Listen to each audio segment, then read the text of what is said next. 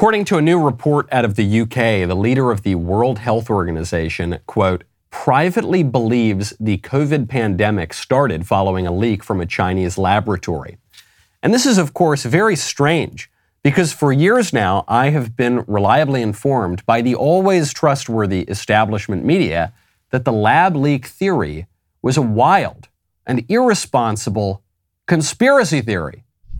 President Trump is pushing a conspiracy theory again that coronavirus began in a lab in China, that the Five Eyes, these are America's closest allies in the intelligence community, are now saying that's not the evidence we've seen. The evidence we've seen points us to animal to human transmission. Uh, someone saying that the virus came from a lab.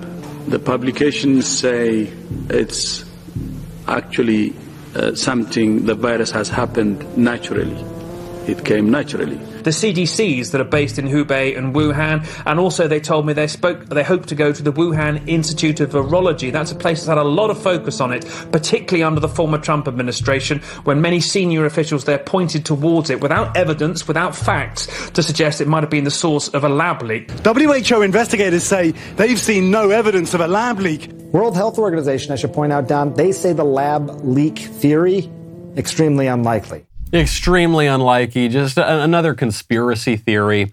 Except now, according to this report that cites a top government official, quote, while publicly the World Health Organization maintains that all hypotheses remain on the table about the origins of COVID, the source said Tedros Adhanom Ghebreyesus, the Director General of the WHO, had recently confided to a senior European politician that the most likely explanation was a catastrophic accident in a laboratory in Wuhan, where infections first spread in late 2019.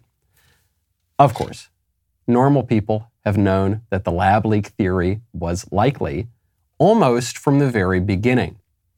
That's not what's interesting about this story. It's not even all that interesting that the WHO has changed its mind. The most interesting part and the most important part of this new report is that while the head of the WHO apparently now believes that the lab caused the pandemic. He's trying to keep that information private. The reason is that the WHO, which is the institutional face of science with a capital S over the last two and a half years, is primarily a political organization. Contrary to the fantasies of the libs and the squishes, there are no neutral institutions. Big institutional power means big politics. And the organizations that deny that they have a political bent are usually the most politically dangerous. I'm Michael Knowles. This is The Michael Knowles Show.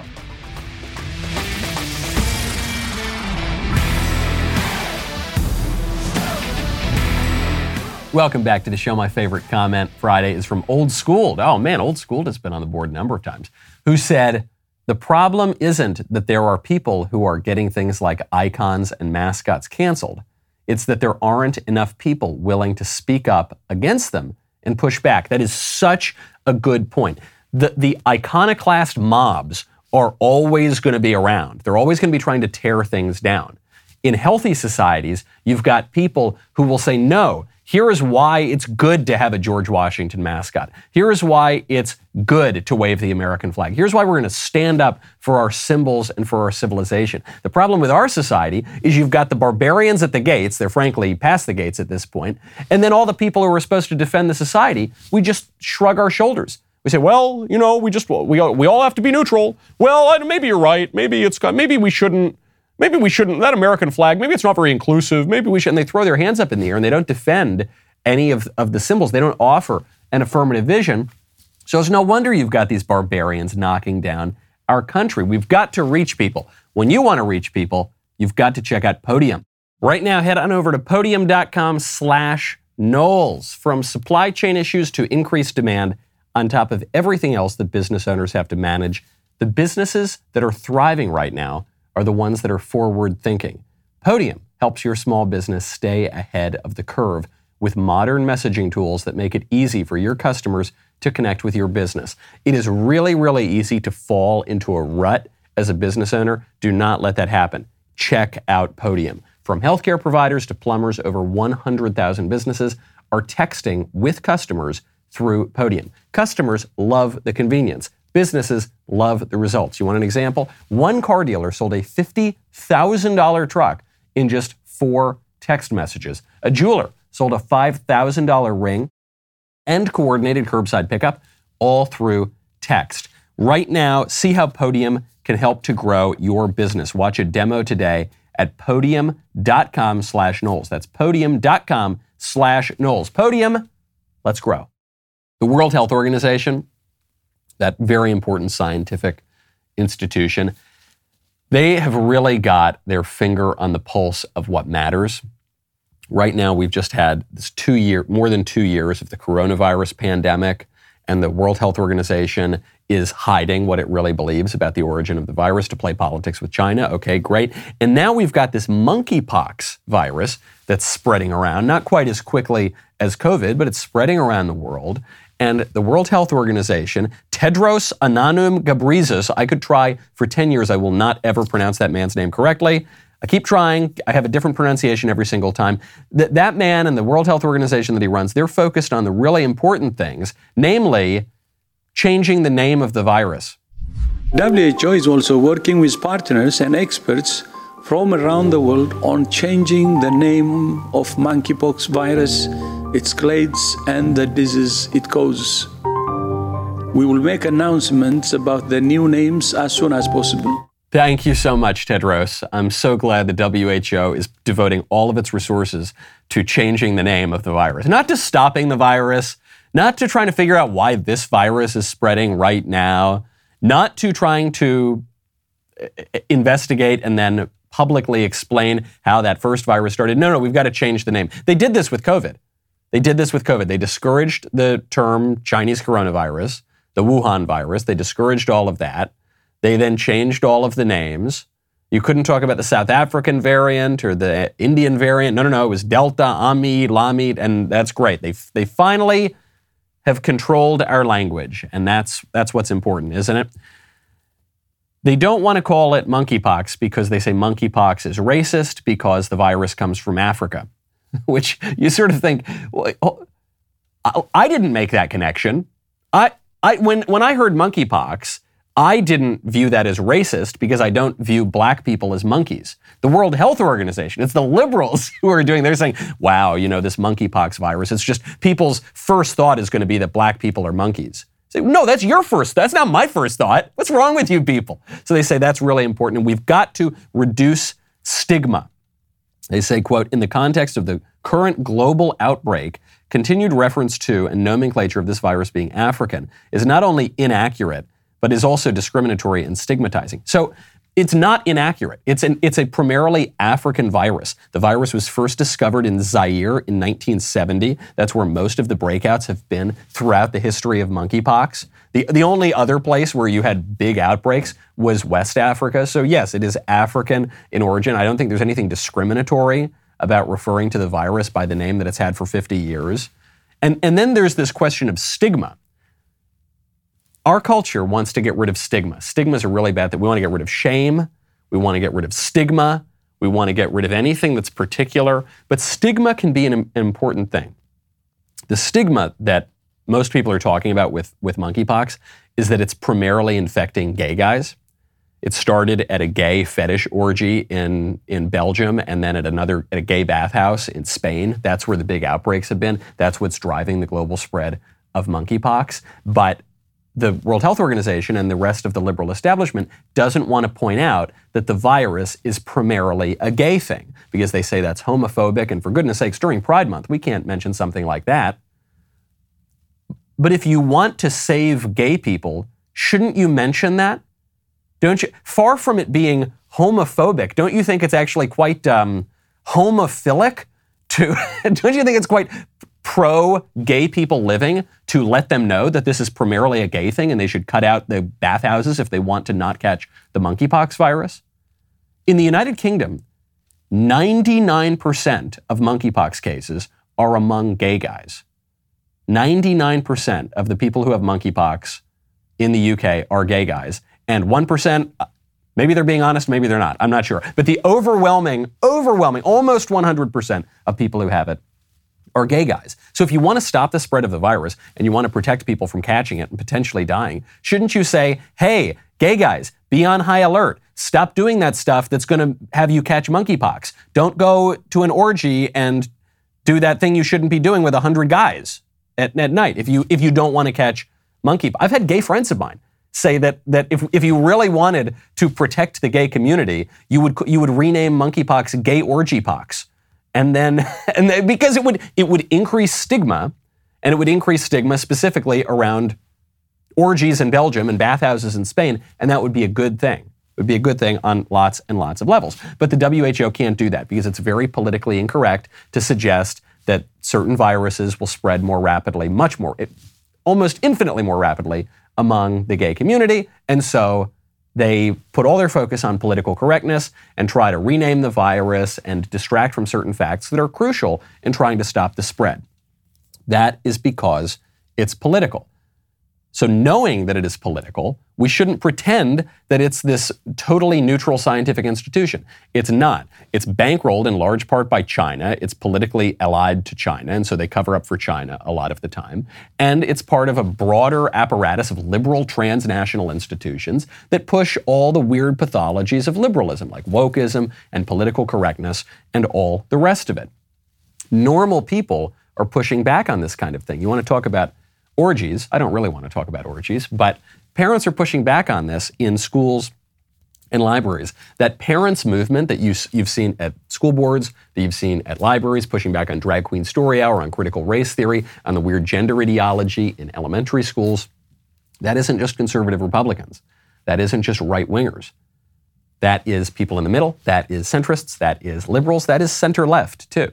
And they're showing up. There was a, an incredible uh, meeting at the Dixon, Illinois Library Board. Dixon, Illinois, I think that's where Ronald Reagan is from, actually. And they show up to the library board. The library wants to have a bunch of porn for kids in the library. And the parents show up and they say, hey, here is what's going on, and we don't want this. Now, when you want really good stuff that your kids can watch, that you can watch, that is wholesome and educational and entertaining and supports what you believe in, you got to join the Daily Wire.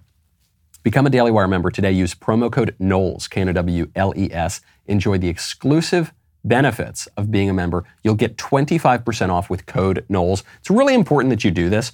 The Daily Wire is producing so much content right now. The Daily Wire is really making a run for uh, for serious cultural effect and uh, it costs a lot of money. We haven't taken capital yet. We haven't taken capital because very often when you are raising money and you take money so you can scale your business, it comes with all this woke stuff that, that where they force you to sell out your message or start pushing their crazy transgender, racial, whatever stuff. And so the Daily Wire hasn't done this. You are our capital. You are the way that we can continue to make this content. So we really need you to join.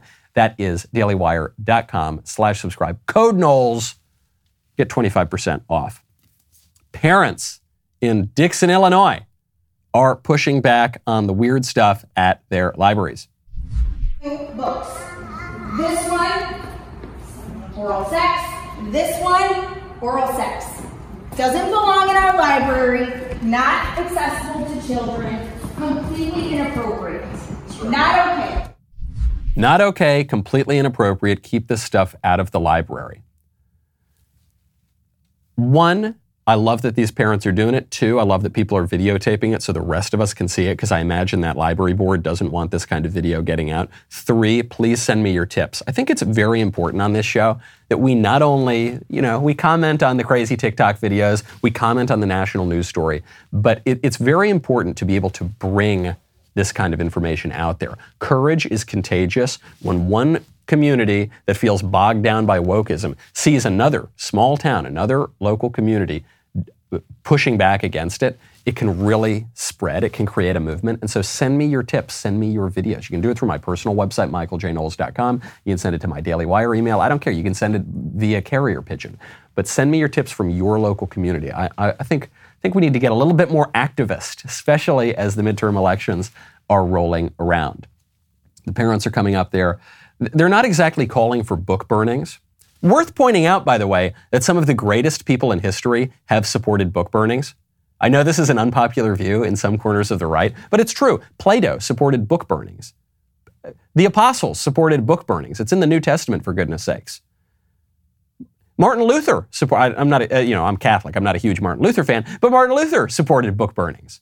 There have been, but anyway, I'm not. They're not calling for book burnings. They're just saying, look, you can have whatever books you want in the library, even radical content, even content I don't agree with, but not pornography, not obscenity. There has never been a protection for that ever in our whole civilization. Certainly not in this country. And so, no, where kids are going to be accessing this, we don't want that stuff. This is why, this is why you don't go into a library and say, back in the 1970s or 80s, hey, uh, I'd like to check out 10 Playboys today. And they say, well, sir, we don't have Playboys. They say, this is censorship. This is, this is a book burning. This is, no, it's not. You just can't, you're, you're not entitled to smut in the public library. And if the taxpayers don't want to pay for smut, they shouldn't have to. We have the right to community standards. We have the right to obscenity laws. We have to remember that schools libraries. These are political organizations. Conservatives don't they don't notice that all the time because we think, well, let's get the politics out of schools. Let's get the politics out of entertainment. Let's but pol- political just means public. That's all it means. The, the words are synonymous. Things that pertain to our public life together. And so a library, of course that's political. It's funded by the taxpayers. It's pushing certain messages. When the library is promoting Drag Queen Story Hour, that is the political community endorsing perversion and weirdness and confusion and a sexual ideology. When the schools are promoting this stuff, that is political. The point of public schooling is to create citizens. There is almost nothing more political in America than public education. So, of course, this is going to be political. The left knows that, so they wield the politics to their own ends. And the right, for a long time, has just said, well, let's just be neutral. Okay, let's kick the Bible out of schools. Okay, let's allow the drag queen reading hour. Okay, no, of course not. Then you're just giving your whole politics to the left. Do not do that sort of thing. On the topic of sex and politics, FIFA, the soccer organization, has just made a, a major ruling, or I'm sorry, is proposing a major new rule on sex and politics. That would be dropping the testosterone requirements for men who want to compete against women. So there are men who want to, who identify as women. They play in the girls' league, and as of now, there are certain requirements that they not have testosterone above a certain threshold.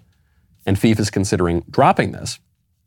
Uh, the the current eligibility standard for men who identify as women is less than five nanomoles per liter after at least 12 months. But now they'll say, no, look, look, uh, that that man is a woman, no matter how much testosterone she has pumping through her veins and through her male anatomy and through her just heaving, hulking muscles and through her giant, manly, masculine frame. She truly is a woman, no matter how much she is a man. Of course, of course, this had to happen. Mark my words, I am making a Nostradamus prediction right now. If the transgender ideology is going to advance, if it's not rejected, they're going to have to get rid of the testosterone limits. They have to. Because either these people, the men, these men, really are women or they're not. Either, either they're women or they're not. They can't, they, there is no way to maintain any even semblance of coherence to, for transgenderism if they say that the, the demarcator of whether a man is a woman is the amount of testosterone he has. They can't. Because the premise of transgenderism is my body has nothing to do with who I really am. The premise of transgenderism is I'm a woman trapped in a man's body. So you can't have a body requirement to, to advance the transgender agenda. You have to get the body out of it completely. Either they're men or they're women. And we have to decide. Even FIFA is a political organization.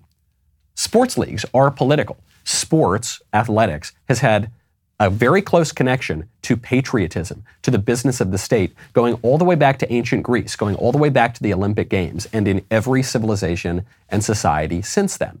That's all, always been the case. This is why it was such a big deal when Colin Kaepernick came out and protested the American flag at the NFL. Why do we wave the American flag at the NFL? Why do we have the Star Spangled Banner? Why do we have the Pledge of Allegiance at some sports games? Because po- sports always has something to do with the political order. And so Colin Kaepernick, pretty pretty wisely, he's not a very wise man, but he, he had a clever move here. He said, oh, I'm going to subvert that. So the issue is not that we're injecting politics into sports, as some, some people held it to be. The issue is we are using sports to subvert the traditional political order that sports plays a role in. And here you've got these, this sports league making a political decision. Men can be women. That's what they're saying. And that's increasingly what sports leagues have said. We, we have to decide the issue one way or the other. We, the people. You know how I want to decide it. I think transgenderism is insane. I don't think it's a real category of being. I think people who consider themselves to be transgender should be given psychiatric help and philosophical help and spiritual help and all sorts of help, but they should not be indulged. And I think that the people who promote this stuff should probably be imprisoned. That's, that's how I want to decide it. Maybe you want to decide it differently. Maybe you think transgenderism is totally real and we need to be really tolerant and men should be able to go in the women's bathrooms and men should be able to play on the women's soccer team. I certainly don't care about women's soccer. I couldn't possibly care any less about anything than women's soccer. I do care about truth. I do care about reality. But I'm just observing, even outside of my own political preferences, I'm observing the fact that we have to decide the question publicly, politically, for everyone. There's only going to be one standard that we're all living under here. And you're going to see it in the sports teams and at work and at school and in our government and everywhere else in society. It's not enough to say, well, you do you and I'll do me. You, you can't do that on, on basic questions about how we're going to live. It'd be like saying that we can't have a, a, a national language. For right now, we still have a national language in America. The language is English. That's what our signs are printed in. That's what government forms are printed in. The libs kind of want to undo that and have lots of different languages, but still, the language of America is English. We don't each have the right to speak our own language. If we did that, if all of us spoke our own language, we wouldn't communicate. Society would break down. We'd just walk up and say, jibbly gobbledygoo, shamalamadam bam bam ding dong watermelon. And you'd say, huh? What? And then some other person would come out and speak a different language, and there'd be no communication. You have to have some shared experience. you have to you have to have some things in common if you want to have a political community. And one of those things you've got to have in common is what is a man? what is a woman? This is why the marriage question had to be decided politically. You couldn't have everyone just decide, well, it's my own personal preference of what marriage is. No, you have to you have to have that kind of common language. And the libs know it, which is why they're pushing for their radical, wrong vision on these questions. And the conservatives have thrown their hands up in the air. I, I heard this during, during the marriage debate. They said, well, look, I'm a libertarian on this question. Well, look, I'm agnostic on this question. Well, look, I just want to get the government out of it. Oh, okay, so you just, you're just going to concede it to the libs. That's all that means. Says, look, I just don't want to get political here.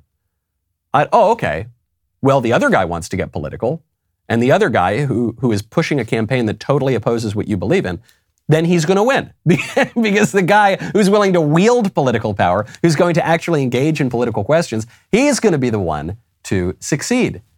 That's why it's so important to lean in here to the culture and to these political decisions. That's what the Daily Wire is doing right now. We are not only commenting on the culture, we are going and creating it too. And that is nowhere clearer than in the Daily Wire's newest movie, the movie that uncanceled Gina Carano, Terror on the Prairie. You want to watch that movie? Head on over right now. DailyWire.com slash subscribe. Join us today. That code is Knowles, K-N-W-L-E-S, DailyWire.com slash subscribe. We'll be right back with a lot more.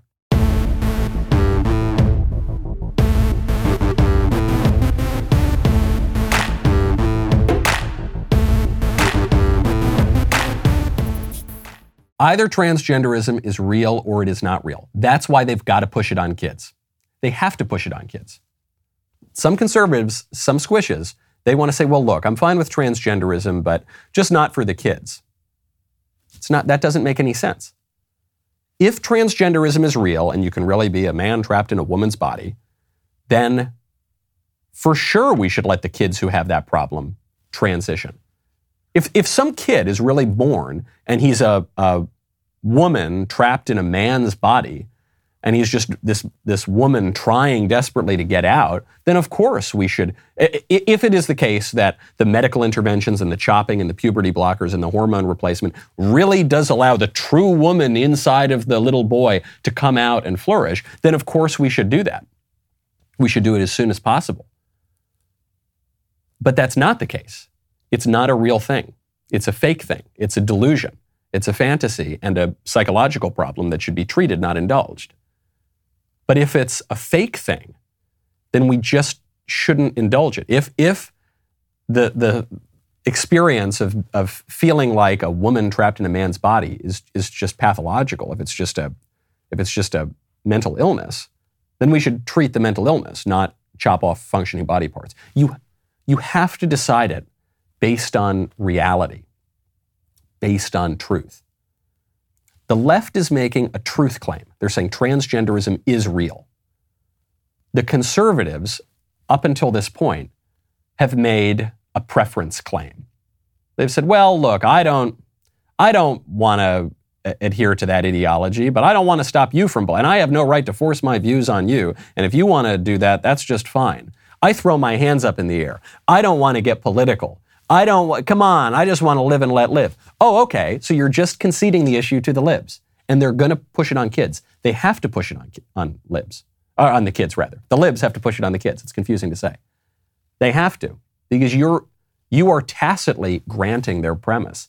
And the logical conclusion of their premise that transgenderism is real is that you should allow the kids to transition. And that's what they're doing. A major transgender health organization has, uh, this is the World World Professional Association for Transgender Health says it's going to change its advice on when teenagers should be able to get treatment, also known as poison and mutilation, uh, because it is unethical and harmful to withhold early treatment. So the updated advice is saying that kids should be put on cross sex hormones starting at 14, and that kids should have mutilation, surgery where they chop off their genitals starting at 15. This is sickening stuff. I actually feel nauseated reading this information. By the way, the puberty blockers start way earlier. The puberty blockers could start at eight. And by the age of 17, you should get full, you should be able to have full on genital mutilation. Not just the cosmetic stuff, but or semi-cosmetic stuff, not just the top surgery as it's called, where you lop off perfectly healthy breasts, but even the downstairs stuff too.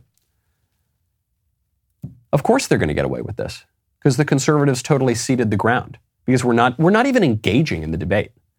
We're saying, well, I'm agnostic on whether it's true or false. Even if I think transgenderism is false, I don't want to push my political views on you.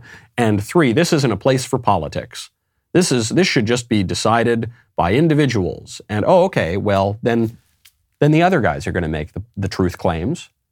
And the other guys are going to force their views on everybody else, including poor little kids and the other eyes are going to order the culture and the politics. That's what's going to happen.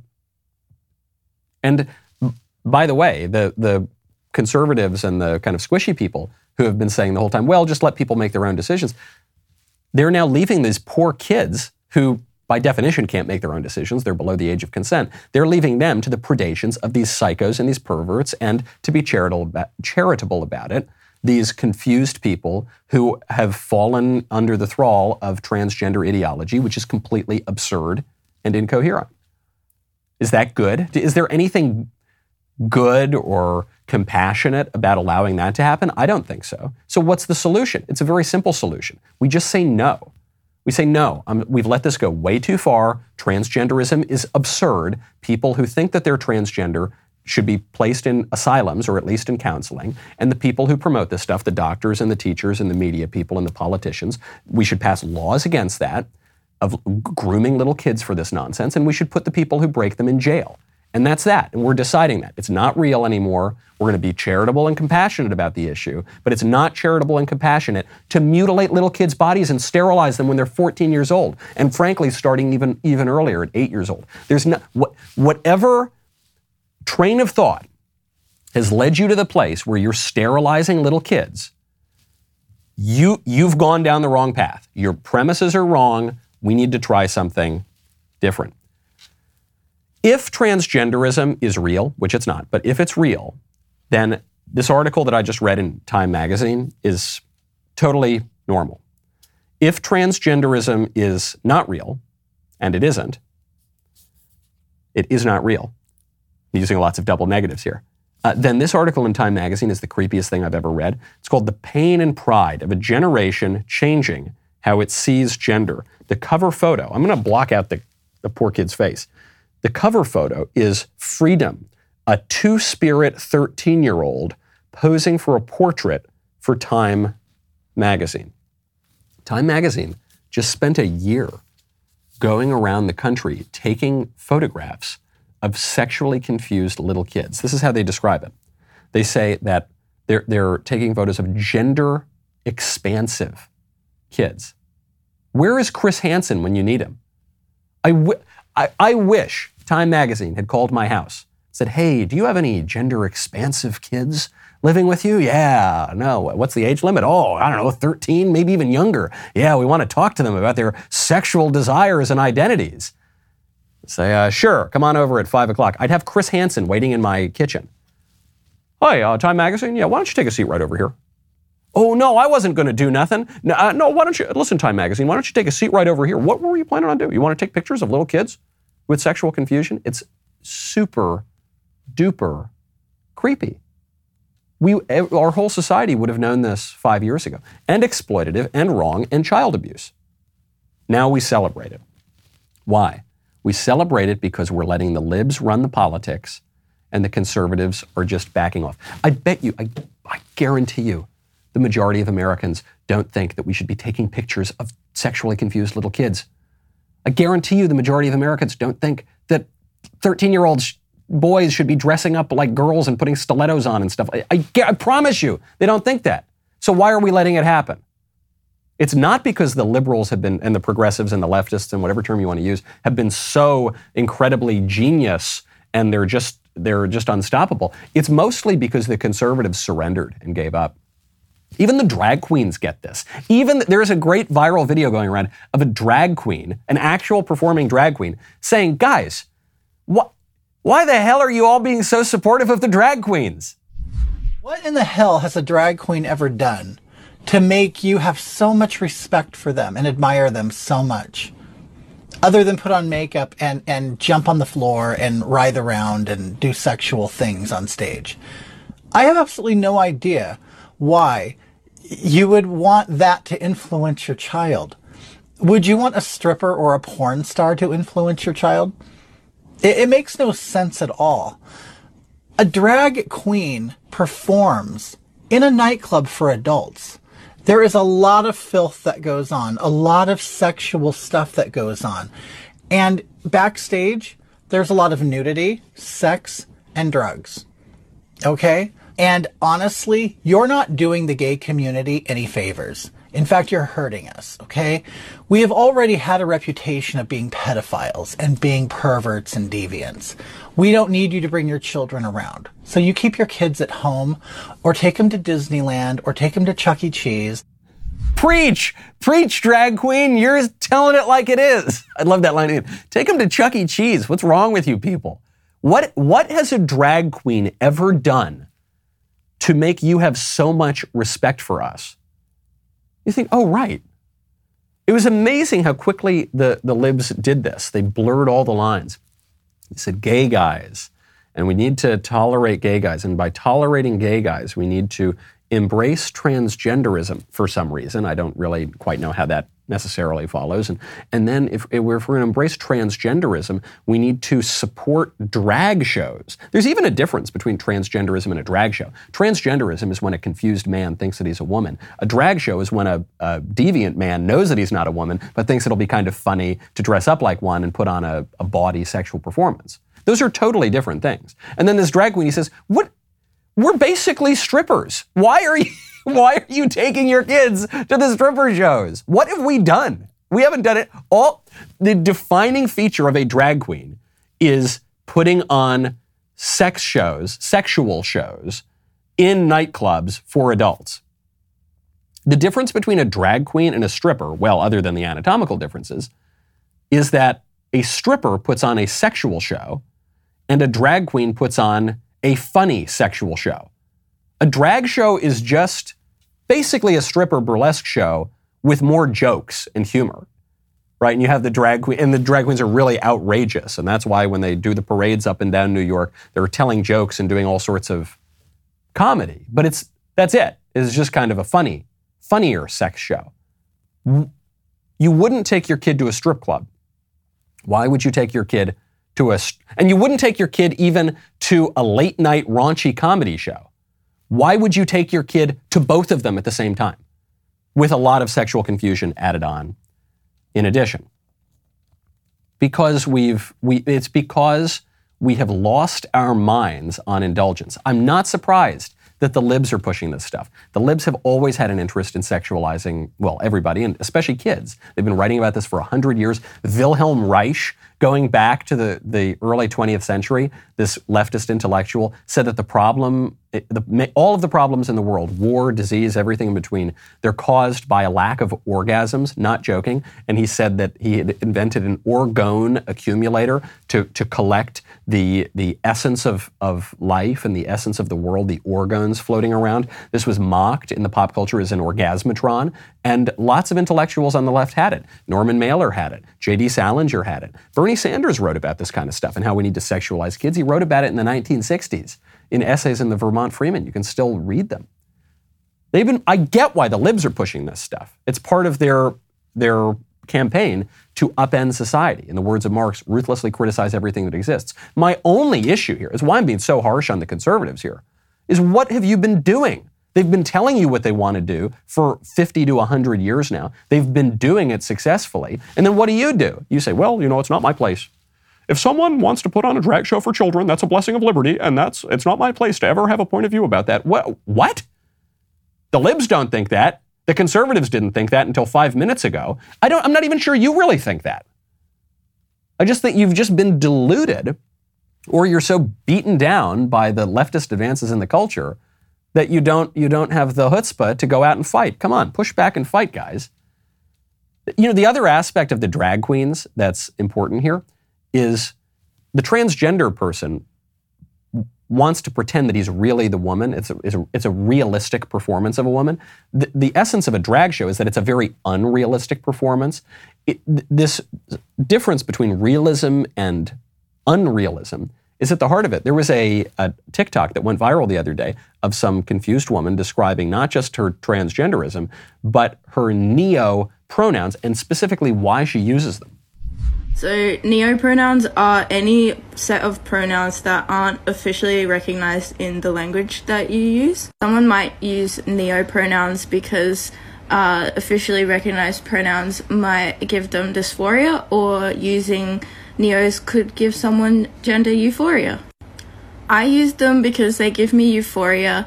Um, because I really enjoy confusing people with my gender identity, which sounds kind of weird, but it gives me euphoria, so whatever.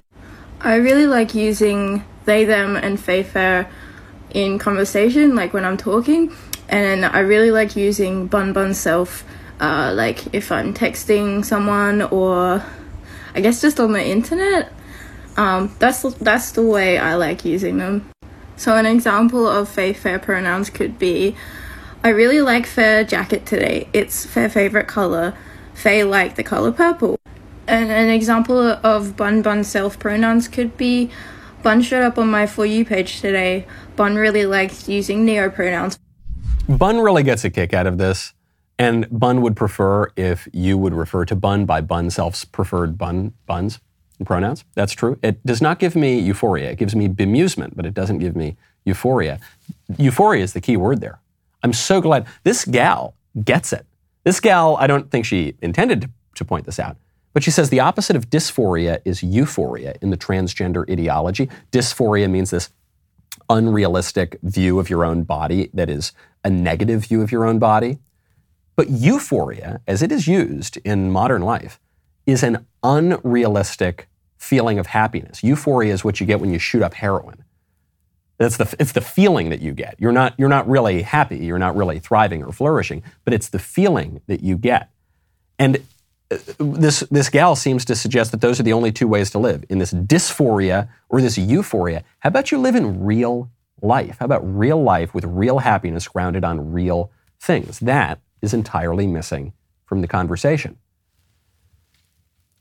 The, the extreme un, uh, the extreme unrealism of what the left is pushing, especially when we're talking about the sex stuff, is a big problem. And I, I feel for this girl. This girl uh, who says, you know, refer to me as bun bun self and f- fairy pronouns and whatever, all these pronouns that are even beyond the 57 usual ones that we get these days.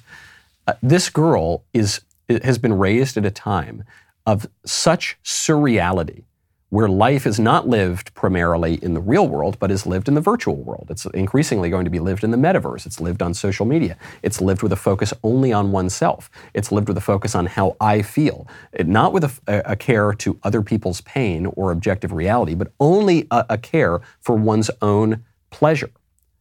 A, a culture of narcissism. And so it's no surprise that she says, This gives me euphoria. What a weird thing to say. She doesn't say, This makes me happy or this is a good thing to do. She says it gives me euphoria. It's like when people it's when people describe themselves as a bag of chemicals. They say, "Gosh, I got such an adrenaline rush." They don't say, "Boy, I was excited. Wow, that thrilled me." No, they say, "I got an adrenaline rush." Because you're just thinking of yourself as a big bag of chemicals that just reacts to different stimuli. And when the stimuli poke you, and, and make you feel good on the inside, then you want more of that. That gives you euphoria. And when they make you feel bad, you want less of that with no care to objective reality or to discipline or to some temporary pain that might strengthen someone over time. Something tells me that these people who are just focused entirely on themselves and their own low base pleasures, something tells me they don't have a great relationship with their parents. Just, I'm not saying it's 100% of the time, but usually when you see people dancing around talking about Bun Bun Self and all, you know, all sorts of mutilations on them and they're screaming and they're yelling and they're protesting outside of the Supreme Court justices' houses, you, you look at that and you say, huh, something tells me you don't have a great relationship with dad. Uh, it's a little harsh to say, but 999 times out of a 1,000, that is going to be the case. So this is why this is one, this is a problem that you've got to solve first. Before we figure out the debt and the deficit, before we figure out um, immigration, before we figure out the, the, tax rates and the, and the way that we can kind of fix some of the institutions and the energy policy, and before you can figure out higher level political issues, if you've got a country where your family has completely broken down, you're not going to solve any of those political problems because the family is the basic political institution. Daily Wire just did an analysis of new census data. According to this analysis, there are lot, lots of parts of this country where most people do not grow up with two parents. Puerto Rico, just kind of America, kind of kind of sort of part of America. Only 38% of Puerto Rican children live with two parents. Washington, D.C., only 48% of D.C. residents, children, live with two parents. Mississippi, Louisiana, New Mexico, it's a little higher. It's above the 50% threshold, but not much. 55%, 57%, according to census data. You, you can't have a flourishing country that way. That is going to create, just think about it. Just think about something that happened in your childhood, whether you grew up with two parents or one parent or no parents or however you grew up. Think about one thing that happened, even if you grew up in the greatest household ever, leave it to Beaver, father knows best, Donna Reed household.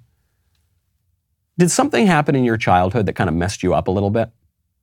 Did, I don't know, daddy and mommy fought a little bit too much, or I don't know, daddy traveled too much, or there was some there was some big fight that broke out, or even in your extended family, Aunt so and so didn't talk to Uncle what's his face? And did something happen when you were a kid? Daddy yelled at you one time? Okay. Think about that, that relatively minor experience of childhood trauma.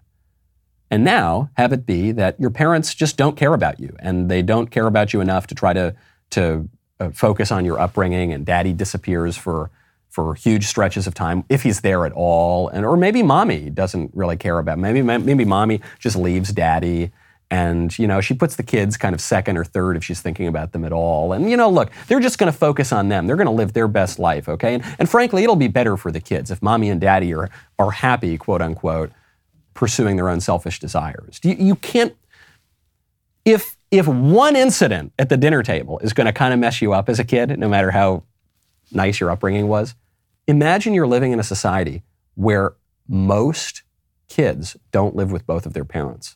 Maybe they get to maybe they get to see both their parents sometime. I don't maybe. Think about how much that's going to mess up all of those kids. Think about how much that's going to mess up society. you know, it's not not every political issue comes down to some textbook explanation when, and some formal academic debate. And frankly, more of, of what shapes our politics is that. Ronald Reagan said politics begins around the dinner table. What happens when there's no dinner table? What happens when mommy and daddy just aren't home and, it, and you're sitting at home on a snack tray alone watching TV? Well, then that dinner table, that's going to be your politics. And especially when the TV that's, that's being pumped into you, or the streaming now, is promoting radical woke propaganda, especially when you're the only solid relationship that the kids have is going to be with their teacher in a public school. There are great public school teachers, but there's a lot of crap that goes on in the public schools too or their only relationship is with some movie star on TV, or their only relationship is some parasocial relationship on social media pushing crazy woke stuff. That's a major, major political problem. It's not enough to say, you do you, figure it out. Well, I'm just going to focus on. No, we, we need to structure our society in such a way that it's better for those kids, for society as a whole. If we don't do that, we're just conceding the culture to the radicals. We've done that for 50 years. It's led us to this madness. Maybe it's time to try a new strategy. I'm Michael Knowles. This is The Michael Knowles Show. See you tomorrow.